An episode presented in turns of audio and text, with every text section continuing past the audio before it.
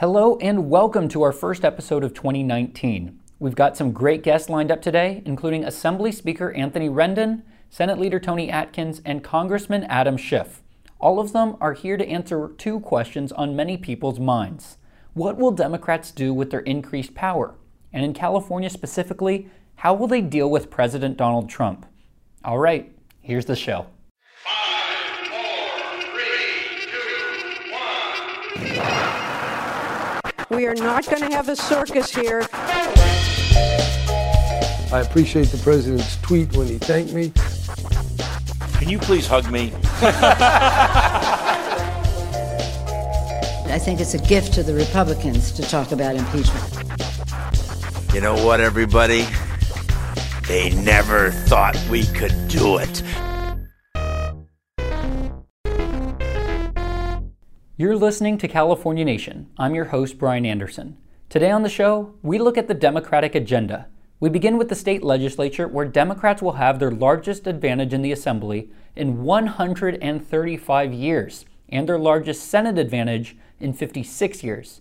So what will Democrats do with their roughly 3/4 control? I recently sat down with the leaders of both chambers, Assembly Speaker Anthony Rendon and Senate Leader Toni Atkins. The conversations have been edited for brevity. As you'll hear, they appear to have slight differences on the issue of tax increases. While Rendon seemed adamant they would not happen, Atkins left open the possibility. On the issues, though, they agree housing and wildfires will be at the top of the priority list. Here's a portion of both conversations. We'll start with Rendon, followed by Atkins. What can we expect for this session? What's going to be at the top of the priority list? I've had a lot of conversations with members over the past 24 hours. The things that seem to be on their mind most are housing, the housing crisis that all Californians seem to face in one way or another, and certainly the wildfires. After returning for a couple of months, the members all seem to be talking about what happened, not only up north of Sacramento, but also down in Southern California. So we're gonna look at both. Do you think your job's gonna be easier with Newsom now? I don't know. It's always tough to tell, and everything is a three-way negotiation. And to have Toni Atkins in there too is the dynamics are gonna be very different. There's a tremendous amount of stability here. Over my first couple of years, loved Toni, very comfortable with her. She was a colleague here on this side. But to have a couple of new faces, it'll probably open some doors and present some opportunities. But you never know. And when you say the dynamics are going to be different, do you just mean you're going to be able to get more progressive things through? What do you mean by dynamics are going to change? I just mean the characters change. Okay. Not only a new governor and a newish pro tem, but also the fact that we have 7, 8 new members on our floor. The Senate has, I think, 4 or 5 new members. Who knows? The administration will be populated with a lot of new folks. So, personalities change, roles change, and all those types of things. Looking back at the midterms, now you're going to have maybe 61, probably 60, largest assembly advantage in 135 years on the Senate side. It ties the largest since 2010, it was 56 years before that. What are you going to do with the power that you have that's historic right now? Well, members are convening today. We'll see what types of bills they introduce. The vast majority of bills that are introduced require 41 votes. I think having more Democrats will allow us to get maybe easier to get some of those votes passed. Is there any worry that's going to be harder to wrangle votes because now that there's more flexibility in your majority, people can kind of try and seek leverage and defect more in blocks? It's not a concern. It's not a concern for me. I'm not concerned about that. Should voters be concerned about 2/3 being required for additional taxes? Can they be expecting tax increases? There's no I don't anticipate any. There's no plans on the books right now for tax increases or raising fees. There's no proposals out there for raising fees either. It'll be interesting to see what the members come forth with in terms of bill ideas. What is your takeaway from the midterm? I think two things. I think, first of all that we worked on over the past couple of years, whether it was minimum wage or farm worker overtime or our climate change efforts, our gun control efforts, I kept saying that for us, for California, particularly with the contrast that we were drawing between California and D.C., I kept saying that our efforts would be the best political advertisement we could possibly have. I think those efforts paid off. I think Californians said, overwhelmingly Californians said, yeah, we like what you're doing, and we want to make sure that, that there's more people there to do what you're doing. And I also think the contrast with the federal government level and with the Congress flipping, and you saw lots of new faces get elected throughout the country. I think that says, I think people are kind of watching at least California's model, if not California. And if you look at just the math of how many Republicans there are versus the registration, it fairly matches up fairly well in the legislature. Not that your heart's going to be bleeding for Republicans with my question here, right. But is there any worry that there's no viable second party and that you have just unfiltered power now? No, I'm not concerned about that at all. I have very good relationships with our Republican colleagues. I chatted a long time, several times with the new Republican leader, Marie Waldron. Very respectful of she and her leadership. They're going to push back, as they always do, and they should. Party labels mean something, and they should. But yeah, I mean, they're gonna play their role here. What do you think it's gonna be? I'm trying to just push back on it a little bit. I mean, you've got historic advantages. Does that not change the power dynamic at all? I think I served here when we had a 2/3 majority, when we had a supermajority, and when we didn't. I felt like we probably got more done when we didn't. So it's always difficult to tell. You never know. You never know. The situations that are going to present themselves, and it's always a different dynamic. You're dealing with the human element to a large extent here. So Trump has been like, California's bad, it's terrible, and that's a big part of his messaging. We can't have these super liberal policies nationally. Right. So when he campaigns in 2020, he could be trying to run against California in some respects. I hope he does. That'd be great. We're the 5th largest economy in the world. We have an $18 billion budget reserve. I hope he does. If you look at the strength of our economy, you look at the way we're saving for the future, the best thing Donald Trump could do for Democrats, as was the case this time, was to run against us. I think we picked up a lot of seats because of Donald Trump. I think if you look, Congress flipped. And that was because of Donald Trump, too. So I hope that's a contrast that he does draw.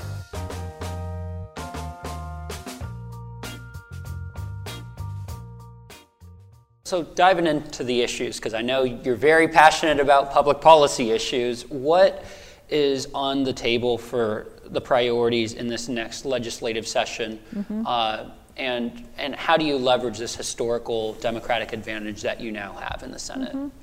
I think, we always have a list of challenging issues, and we have a list of things we would love to do. We've just spent the last however many years since 2010, and the deficit, the $26 billion deficit, 26, 27, the governor says 27. But we've spent the time since then rebuilding our with the rainy day fund, our reserve, but we've also been reinvesting in programs that we had to cut and expanding. And so you're going to see the tension between making sure we are fiscally sound and that we have the reserve that we need and the rainy day fund, and still continuing to try to push forward those issues. You heard the long list yesterday: early childhood education, homelessness, housing. We still always have to pay attention to our water infrastructure. We have to pay attention to energy issues. We have to pay attention to, of course, wildfires. That's going to be front and center. Because communities are being devastated. And we've got to talk about how we're going to rebuild those communities, not just how we're reacting to fires. We've got to get beyond that conversation because they're happening all the time. And we've got to start to address the immediate concern. Well, we have been. We did a lot last year to address immediate stuff, but we've got to step beyond that and start to talk about how we rebuild communities like Paradise and mm-hmm. And other communities that Coffee Park in Santa Rosa. You know, we've got work to do there. I think you're going to see us. We always want to reinvest in education in one way or another. Early childhood education, being the governor-elect's one of his priorities, and Speaker Rendon, Women's Caucus is very interested in that. But you're going to see us look at lots of things. I, in particular, want to talk about how we continue to work with our hardest hit Californians. We've expanded the earned income tax credit twice. What more can we do to help the bottom line of struggling Californians? Because middle income and lower income people are not seeing their incomes rise. Should Californians be worried that this two-thirds majority will lead to tax increases? It's always a matter of discussion what fee we want to increase for what reason. It's the fee, always not there. The tax, not tax the T fee, word. I don't care. Whether it's a tax or a fee, it's something that people have to pay. Sure. You know, I'm happy to call it a tax. I'm happy to call it a fee. It is what it is. Mm-hmm. But I think it's overrated. I think it's a conversation of discussion. We had a two-thirds at one point when I was speaker, and we didn't use it excessively. I remember the MCO tax, which was a Republican and Democrat. I mean, it was bipartisan. We did a water bond. Political stuff always requires, if you're reforming the Political Reform Act, that requires two-thirds. Now look, you're going to see a number of pieces of legislation put forward that take a two-thirds vote. It's up for discussion. But we love to talk about the two-thirds majority, and I have no doubt that there will be things that it is used for. I think people are going to be pretty reticent about fees and taxes, given the fact that we have a budget surplus. Senator Atkins, thank you for your time. I appreciate it. Sure. I'm Brian Anderson. This is California Nation. With Democrats regaining control of the U.S. House, the power dynamics have shifted in Washington. One California congressman now finds himself with tremendous power.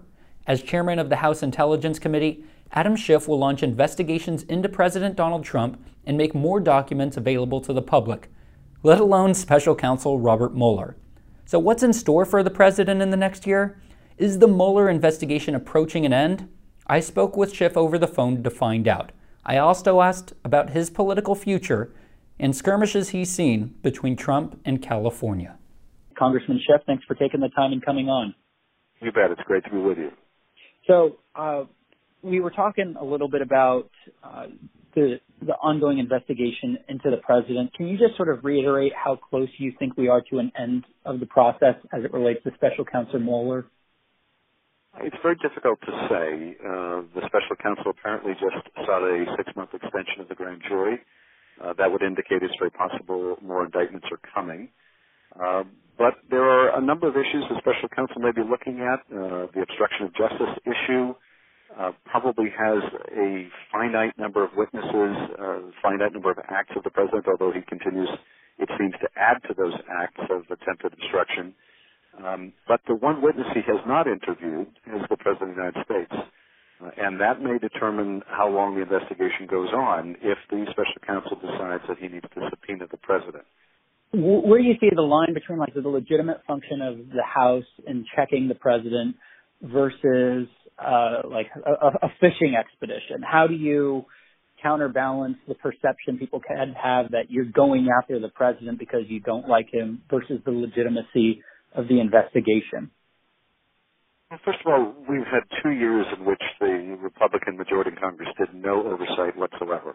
And so what we have had is a complete abdication of responsibility, complete abdication of Congress's role as a co-equal branch to oversee the administration. And the first hearing that we had, the first subpoena that's issued, the President will think is too much oversight. So you can anticipate any oversight at all is going to be labeled by the president as a fishing expedition, a witch hunt, and presidential harassment. Sadly, he's gotten used to no will on the part of Congress to stand up to him in any way, and so that's going to be a rude awakening.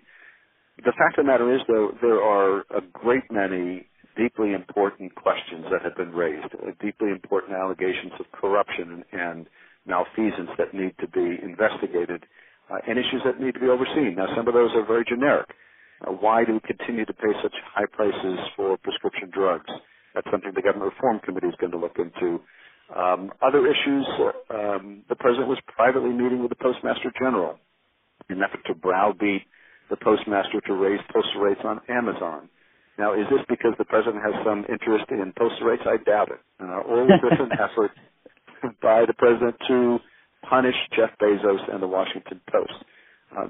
These and other areas are quintessential government oversight. And he can call it what he likes, but it has to be done to protect our institutions. It has to be done to protect our country. And in the Intelligence Committee, we need to determine whether a foreign hostile power has leverage over the President of the United States such that it warps our foreign policy.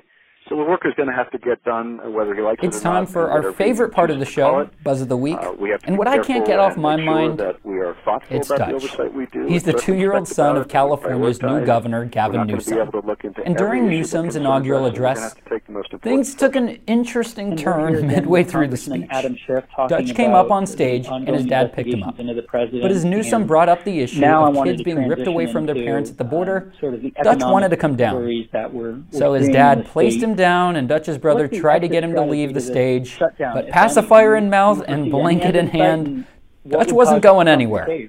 Newsom's wife, Jennifer, finally escorted Dutch out of the ceremony. She tweeted later that future speeches won't be scheduled during nap time. And with that, Dutch Newsom, you are my Buzz of the Week. We'll be back in your feed in a couple weeks with another episode. Now, if you have any headlines you can't get off your mind, please feel free to call me and leave a message at 916-326-5538. That's 916-326-5538. You can check our show notes for more information. Until next time, I'm Brian Anderson. This is California Nation. But here's the thing. We cannot reward this kind of tactic, which was really modernized by the Tea Party. The Tea Party some years ago adopted the tactic, if you don't give us what we want, if you don't give us what we don't have the votes for, then we will either default on the national debt. We'll be back in your feed in a couple weeks with another episode. If you have any headlines you can't get off your mind, please feel free to call me and leave a message at 916-326-5538. That's 916-326-5538. You can check our show notes for more information. Until next time, I'm Brian Anderson. This is California Nation. Is there any pathway in which you see Democrats just conceding and giving him money? We have been sending him now bill after bill that have been passed by Republican Senate committees and by the Republicans in the Senate. That, to me, is a great sacrifice because those bills don't reflect the priorities of the House level and House Democrats in an effort to get the government open. And we're going to be sending additional bills to reopen the government. So we're doing what we can. But what we're not willing to do is we're not willing to waste $5 billion on a wall that the experts tell us is not going to be effective, is not what's called for. If we're serious about dealing with drug smuggling, then we need to recognize that most of the drugs that are smuggled in this country are smuggled through lawful ports of entry. They're not smuggled in between ports of entry. But we just can't reward this kind of tactic, or we're going to see it used over and over and over again. And you're a representative from a state that's very resistant to the president's policies, and the president has been very critical of California as well. You look at the wildfires as one sort of example of criticizing California's forest management for that. Why do you feel the president is criticizing California, and do you see this as a possible tactic to sort of mobilize the base? I think the president really views the country as those states that were with him and those that were against him. This is, among the most vindictive of presidents.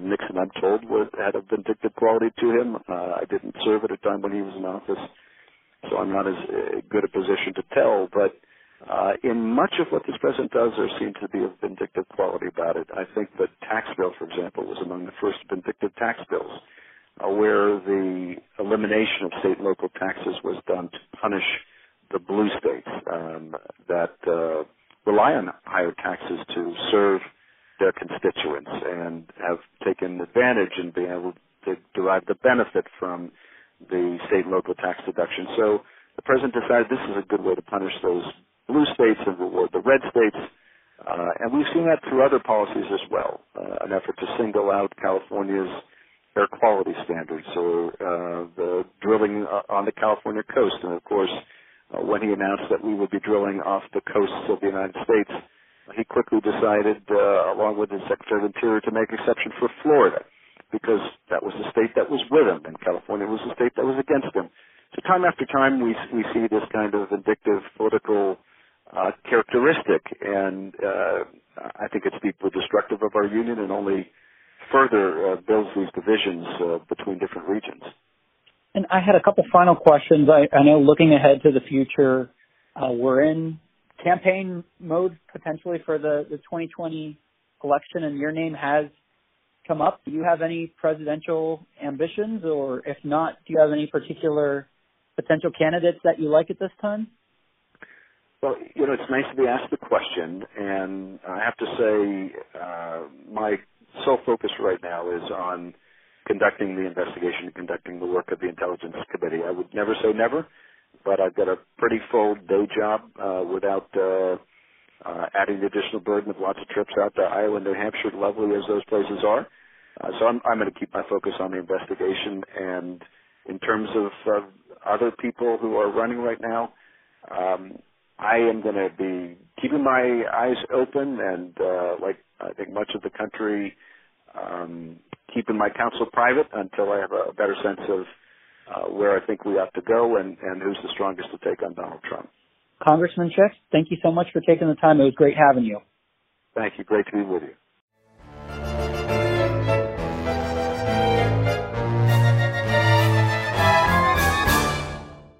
It's time for our favorite part of the show, Buzz of the Week. And what I can't get off my mind, it's Dutch. He's the 2-year-old son of California's new governor, Gavin Newsom. Now more than ever, we Californians know how much a house matters and children matter. And during Newsom's inaugural address, things took an interesting turn midway through the speech. My wife Jennifer and I have 4 children. There's nothing more important, I hope you can tell, than giving them a good and happy life. Dutch came up on stage and his dad picked him up. But as Newsom brought up the issue of kids being ripped away from their parents at the border, Dutch wanted to come down. They should be ripped away from their parents at the border. So his dad placed him down and Dutch's brother tried to get him to leave the stage, but pacifier in mouth and blanket in hand, Dutch wasn't going anywhere. This is exactly how it was scripted. Newsom's wife, Jennifer, finally escorted Dutch out of the ceremony. She tweeted later that future speeches won't be scheduled during nap time. We will support parents. We will support parents. They need support, trust me. And with that, Dutch Newsom, you are my Buzz of the Week. So that they can give their kids the love and care that they need. We'll be back in your feed in a couple weeks with another episode. If you have any headlines you can't get off your mind, please feel free to call me and leave a message at 916-326-5538. That's 916-326-5538. You can check our show notes for more information. Until next time, I'm Brian Anderson. This is California Nation.